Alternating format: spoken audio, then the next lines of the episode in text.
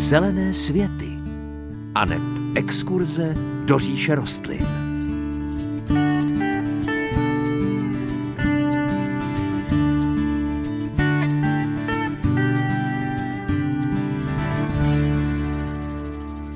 Pěkné páteční dopoledne. Známá anglická zahradnice Gertruda Jekyll jednou řekla, že Červen je dobou dokonalého mladého léta, naplnění příslibu dřívějších měsíců, ale zatím bez známek, které by nám připomínaly, že jeho svěží krása někdy vybledne. Právě v tomto krásném období se nyní nacházíme. Užívejte ho plnými doušky. Příjemné páteční dopoledne vám k tomu přeje moderátorsky zahradnická dvojice Hanka Šoberová a Pavel Chlouba.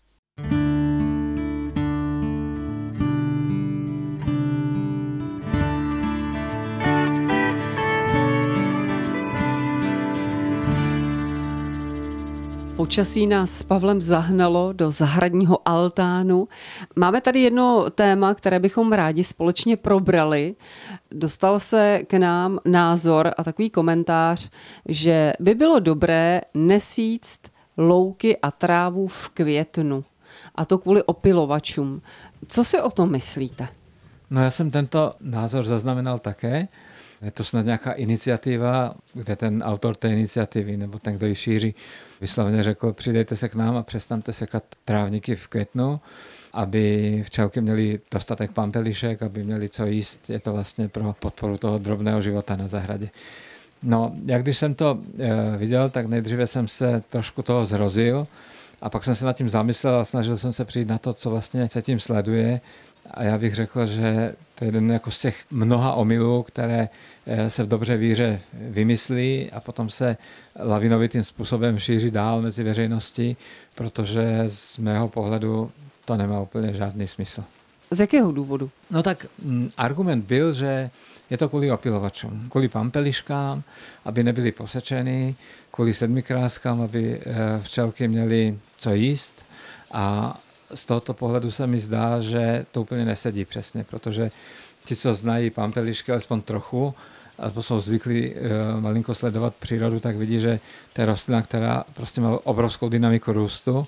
Když vykvetou pampelišky, tak e, ty pastviny nebo louky, trávníky jsou e, plné žlutých květů a za týden, za deset dnů už po pampeliškách není ani zmínky. Znamená to, že vlastně ta pampeliška odkvete hrozně rychle a potom se s ní vyvíjí semínka, která můžeme pampelišky teda milovat na všechny strany, ale vždycky to bude rostlina, která na některých místech není vítaná.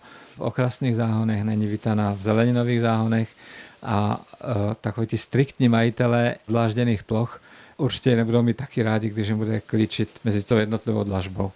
Takže z tohoto pohledu si myslím, že kdybychom přestali sekat trávníky v květnu, tak se budeme trošku vracet v protiproudu civilizace a opustíme ty věci, které jsme za ta staletí nebo desetiletí vymysleli jako dobré.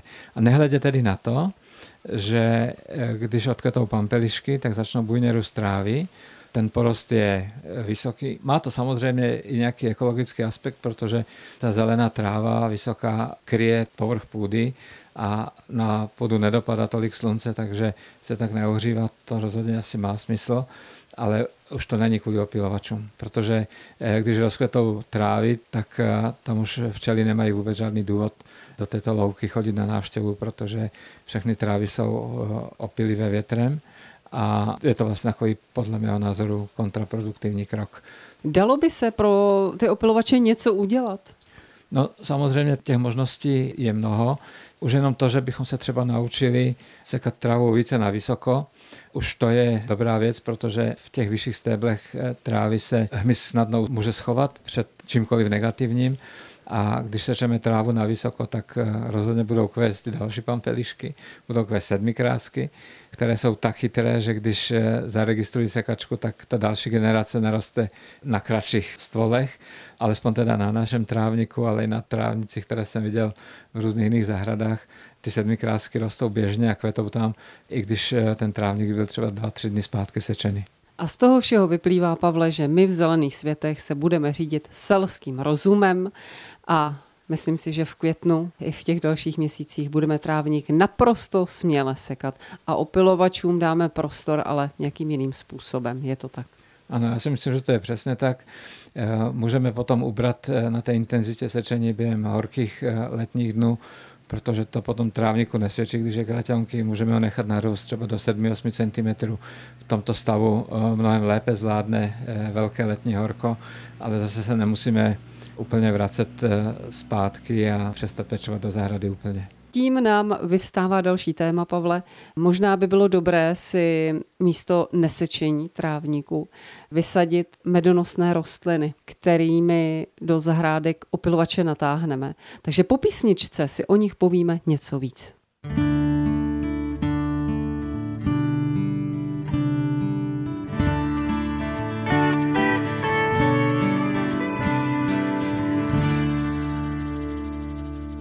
Medonosné rostliny v zahradách. My už jsme o nich, Pavle, kdysi dávno mluvili, ale připomeneme si to, protože hmyz a opilovače v zahradě rozhodně potřebujeme. Ano, Hanko, to máte pravdu. Je to jenom pár let zpátky, kdy jsme říkali, že jsou důležité včely a čmeláci. Dnes používáme jiné slovo, je to slovo opilovač, protože do této kategorie patří mnoho dalších druhů hmyzu, které nám nemusí být vždycky úplně povůli. Mezi opilovače se řadí pestřenky, které nám nevadí, ale v první polovině léta jsou to i vosy, které udělají e, velký kus poctivé práce a jsou to bohužel i mouchy, které navštěvují třeba naše oblíbené hortenzie i řadu dalších rostlin a také se postarají o opilování. Takže pokud budeme tuto skupinu hmyzu vnímat komplexně, tak jenom dobře a rozhodně platí to, že bychom e, na zahradách, kde si to můžeme alespoň trošičku dovolit, měli pěstovat rostliny, které jsou pro tyto skupiny hmyzu velmi užitečné. Budeme trošku konkrétnější, tak které rostliny, medonosné rostliny, bychom si mohli vysadit do naší zahrady, abychom ty potřebné opilovače nalákali? tak ten záběr těch rostlin je nesmírně široký. Ale než se dostaneme k těm jednotlivým druhům, tak bychom si možná mohli říct jedno velmi důležité pravidlo a to je eh, vysazovat z velké části eh, rostliny, které mají jednoduchý květ. Když má rostlina plný nebo poloplný květ, tak je vždycky eh, složitější pro toho opilovače, aby se tam dostal a někdy to úplně nemožné.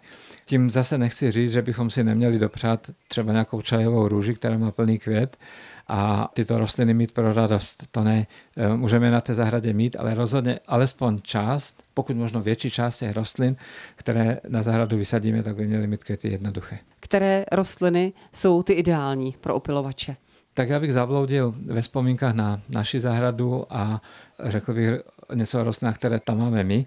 Nemusíte se bát, nepůjde o žádnou exotiku. Jsou to rostliny, které se e, běžně seženou určitě pěstujete i vy na svých zahradách. Eh, jedním z nejlepších druhů pro včelky a jiné opilovače je obyčejné oregano, rostlina, která patří mezi bylinky, eh, je využitelná v kuchyni a tak, když kvete, tak je neskutečně navštěvovaná tímto hmyzím obyvatelstvem zahrady od eh, úplného rána až po pozdní večer, vždycky tam něco je. Je to prostě rostlina, která je hezká, aromatická, léčivá a navíc dává tento efekt. Kdybychom měli hledat třeba nějakou rostlinu do stinných poloh, protože oregano je rostlina přímého sluníčka, tak bychom eh, se mohli třeba podívat na kostival. To je rostlina, která eh, v hlavní vlně kvete obvykle v květnu. Je to eh, nesmírně bohatá rostlina na nektar i na pil a navštěvují zejména čmeláci, protože ten dutý dlouhý kvítek je pro ten čmeláčí sosánek snadněji dostupný než pro včelky. Ještě bychom možná mohli zmínit jednu rostlinu, Hanko, a to je rostlina, která se může objevovat v letničkových záhonech, které pěstujeme z přímého výsevu. A je to rostlina, která se jmenuje brutnák. Už jsme o něm mluvili moc krát má krásné modré květy, existuje odrůda i s bílým květem. Je to léčivá rostlina, ty květy se často sbírají a potom se zamrazují do ledových kostiček, aby se mohly jako dekorace používat eh, pro chlazení letních nápojů. Ale eh, řekl bych, že neznám jinou medonosnou rostlinu, která by byla tak dokonalá pro včely a čmeláky, jako je brutnák. Z jakého důvodu? No, je to zejména proto, že brutnak se vyznačuje obrovskou regenerační schopností těch svých pohlavních orgánů a vytváří nektar velmi rychle potom, než ten hmyz, který ho navštívil před chvilkou, ho vypije. Takže když včelka navštíví květ eh, brutnáku, tak nový nektar vznikne do 3 až 4 minut. Což si myslím, že je neuvěřitelná rychlost pro tu rostlinu, protože u některých jiných druhů to může trvat 6 hodin nebo třeba celý den, ale brutnák je výkonný a nektar vytváří prostě jako na běžícím pásu. A za mě by to byl Pavle Motýlý keř, protože ho míváme vždycky v obležení motýlů, čmeláků a všech možných hmyzáků a ten jim taky chutná. No motýlí keř je samozřejmě další takovou rostlinou, která do této kategorie patří.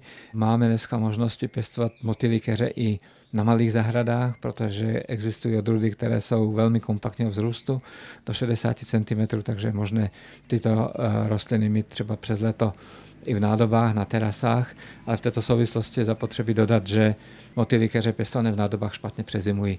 Takže nic vám nebrání tomu mít je přes leto na terase, ale když eh, přijde podzim, tak je dobré tu rostlinu z toho květinače vyklopit a jakoby vysadit do volné půdy, aby bez toho květinače přežila založena v půdě a potom z jara ji třeba opět vyndat, nasadit eh, zpátky do té nádoby a těšit se s ní obvyklým způsobem.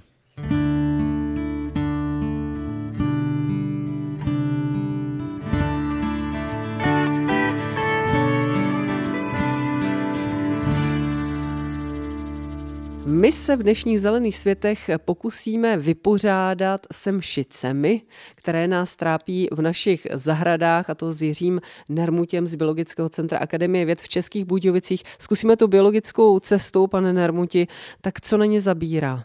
Na mšice zabírá ledaco kromě deštivého počasí, které nemají rády tedy, tak eh, pokud jsou to mšice ve sklenících, Eh, nebo obecně nějakých uzavřených prostorách, tak je určitě skvělá volba si pořídit nějaké blanokřídlé parazitoidy. Obvykle to bývá rod Aphidius, na českém trhu je dostupný Aphidius kolemaný nebo Aphidius ervi. Ličí se vlastně velikostí. Ten první Aphidius kolemaný napadá spíše menší druhy mšic, tedy rod mšice, zatímco ten druhý Aphidius ervi je o něco větší, takže napadá i takové ty velké druhy mšic, tedy většinou kijatky. Kde si je pořídím? Jsou specializované obchody, v podstatě jedna tedy eh, nejmenovaná brněnská firma eh, nabízí poměrně dost kvalitní produkty, takže tam si objednáte normálně v e-shopu, oni vám přijdou v malém balíčku, pro ty zahrádkáře se to prodává opravdu po dvou z těch kusech, může se někomu zdát, že 200 kusů je málo, ale není, je to dost, každá samička, která se tam vylíhne, tak naklade několik desítek vajíček. A co vajíčko parazitoida, to jedna eh, parazitovaná mšice, takže bohatě těch 200 jedinců stačí, oni se rozlétají rozlétnou po skleníku, na parazitují mšice, ty se potom promění v mumie. Je to bohužel takové pro tu mšici dost drastické, protože uvnitř jejího tělíčka se ještě zaživa vylíhne larva toho parazitoida, která tu mšici vyžírá zevnitř. Ta mšice je pořád živá, larva parazitoida samozřejmě je docela chytrá, takže si tu mšici šetří, aby vydržela hodně dlouho a nakonec tedy jí zakousne úplně, jí sežere vlastně nervovou soustavu. Mšice zahyne, promění se takovou mumii a ten parazitoid dokončí vývoj uvnitř a nakonec si tedy vykouše takový kruhový otvor na zadečku, který si otevře a vyletí z té mšice a zase začne napadat nějaké další mšice ve svém okolí. Jak dlouho zhruba celý tenhle proces trvá? To je poměrně rychlá záležitost, záleží samozřejmě na teplotě, ale v letních měsících, pokud se bavíme o opravdu těch sklenicích, tak je to otázka, řekněme, třeba týdne, maximálně dvou, kdy dokáží dělat další generaci. Ve venkovních podmínkách, kde je přece jenom chladněji, teplota kolísá, tak to může trvat o něco déle, ale ve venkovních podmínkách ty parazitoidy nejsou úplně ideální. Tam je spíš vhodné ty parazitoidy podporovat právě pomocí třeba těch mizích hotelů a ve venkovních podmínkách bych proti mšicím asi šel spíš nějakým postřikem na bázi rostlinných extraktů, což by mohla být eh, právě třeba řimbaba nebo peliněk či česnek.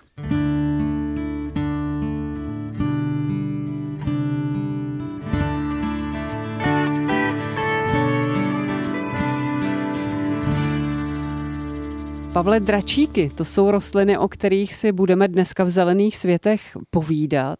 Proč bychom měli takové dračíky mít třeba na zahradě? Čím jsou výjimečné, čím jsou krásné, čím nás dostanou na první pohled? No třeba možná už i tím jménem. Když se rostlina jmenuje dračík, tak už to samo o sobě je zajímavé, ale ne, to se možná trošku přehnal. Eh, dračiky jsou trvalky, které z velké části se pěstují pro krásu květu. Květy bývají barevně velmi nápadné i tvarově a bývají jich na jednom místě vždycky větší množství takže jsou to eh, rostliny, které během léta jsou schopny přinést docela hodně radosti na tu zahradu. A dali by se pěstovat eh, jak na skalkách, protože některé druhy jsou nižšího vzrůstu, tak v různých trvalkových nebo smíšených záhonech. Odkud dračíky vůbec pocházejí? No tak dračiky jsou rostliny, které pochází zejména ze Severní Ameriky. Roste jich tam poměrně hodně druhů. Různé zdroje uvádějí trošku rozdílné počty, ale eh, když řekneme, že je jich více než 200, tak vždycky budeme mít pravdu. Je to rod eh, velmi bohatý, přičemž eh, některé jsou poměrně zakrslé a kompaktní, jiné jsou vyššího vzrůstu, ale velmi elegantní. Vy jste říkal, že se hodí, že jsou skalníčkového typu, ale že těch typů je mnoho. Mají společné rysy všechny tyto dračíky? Některé rysy musí mít společné, aby vůbec byly zařazeny do jednoho druhu, takže je tam zjevná podobnost, eh, co se týká tvaru květu a stavby té rostliny, ale potom, když už se podíváme na barevnost třeba, tak eh, tam je to o něco zase jiné, protože některé mají ty květy bílé barvy, některé jsou růžové, do červená, eh, dokonce skoro čokoládové barvy a hodně dračíků je modrých, ty jsou velmi elegantní. Dračíky jsou okrasné hlavně květem, nádherně kvetou v létě, ale eh, jsou třeba i některé, které vyniknou jinou částí své rostliny, třeba právě listem. Ano, jsou takové a to je vlastně jeden z těch nejběžnějších, který si získal oblibu našich srdcí za poslední roky. To je odrůda, která se jmenuje Husker Red, Penstemon digitalis Husker Red. A to red eh, znamená, že je červený. Kvítek je bílo-růžové barvy, ale má velmi nápadné červené listy které v podzimním období, kdy vlastně ta rostlina začíná končit, eh, tak přechází až do eh, barvy oranžové. A pokud tuto rostlinu neostříháme na zimu, což doporučujeme všichni, tak vlastně zůstane celkem ozdobný i svými plody. Není to taková ta krása úplně prvotní, že bychom nad tím žasli, jak je to celé fantastické, ale v tom záhoně zimním to dělá takovou jemnou, eh, lehkou strukturu, která upoutá zrak cvičeného zahradnického oka. Eh, jaké podmínky mají dračíky rády? Na jaké stanoviště se dračíky hodí? No, to se nedá říct celkem obecně, protože v tom už se docela liší, ale ty eh, nejběžnější, které se nejčastěji pěstují nebo by se mohly u nás pěstovat, tak to jsou rostliny takových jakoby sloných strání, mají velmi rádi velké množství světla a půdu víceméně eh, dobře propustnou, může být trošku kamenitá, eh, nemusí být extra bohatá na živiny ale měla by být hlavně eh, dobře oddrenážovaná, aby tam nestála voda. Na stojatou vodu je většina těch dračiků poměrně citlivá. Pojďme jmenovat některé dračiky, které by se nám mohly do zahrady hodit. Tak eh, kromě toho Husker Red, který je poměrně běžný, tak si myslím, že bychom mohli třeba mluvit o dráčiku, který se celým jménem jmenuje Penstemon watsony. Je to dráčik, který má eh, krásné modré květy, a dobře se kombinuje s růžově květoucími druhy trvalek, případně s rostlinami, které mají trošku stříbrný nebo takový šedý list, jako jsou třeba šalvie nebo pelínky, tak eh, to je potom eh, velmi eh, elegantní záležitost. Ještě bych si dovolil pojmenovat jeden, a to je odrůda, která se jmenuje Chocolate Drop. Je to vzácnější, méně běžný druh dračíku, který má květy takové jakoby No, skoro až čokoládové barvy, jak eh, ten nadpis říká. Není to úplně hnědá, je to takové jakoby temná fialová, ale je to také velmi elegantní odrůda. Zase na druhé straně bychom ale Hanko měli říct, že i dráčiky mohou mít nějaké nevýhody. Ta hlavní nevýhoda je to, že Mnoho z nich eh, patří sice mezi trvalky, ale do té skupiny spíše krátkověkých, takže třeba po čtyřech, po pěti letech od výsadby ta rostlina může začít trošku jakoby chřadnout, už to není to, co to bylo v tom začátku. A to je potom impuls pro toho pěstitele. Buď to vyměnit za úplně jiný druh, dát si tam nějakou jinou rostlinu, anebo pokud eh, chce ten dračík, tak eh, tu rostlinu vyjmout, kořeny trošku očistit a vysadit znovu na to místo, anebo si nařiskovat tu rostlinu jako na množici, tak aby vlastně tam vznikla rostlina úplně nová, mladá. A tímto zásahem se dá dosáhnout toho, že e, vlastně se ta rostlina zmladí a bude zase dalších 4-5 let pokračovat úspěšně na tom stanovišti.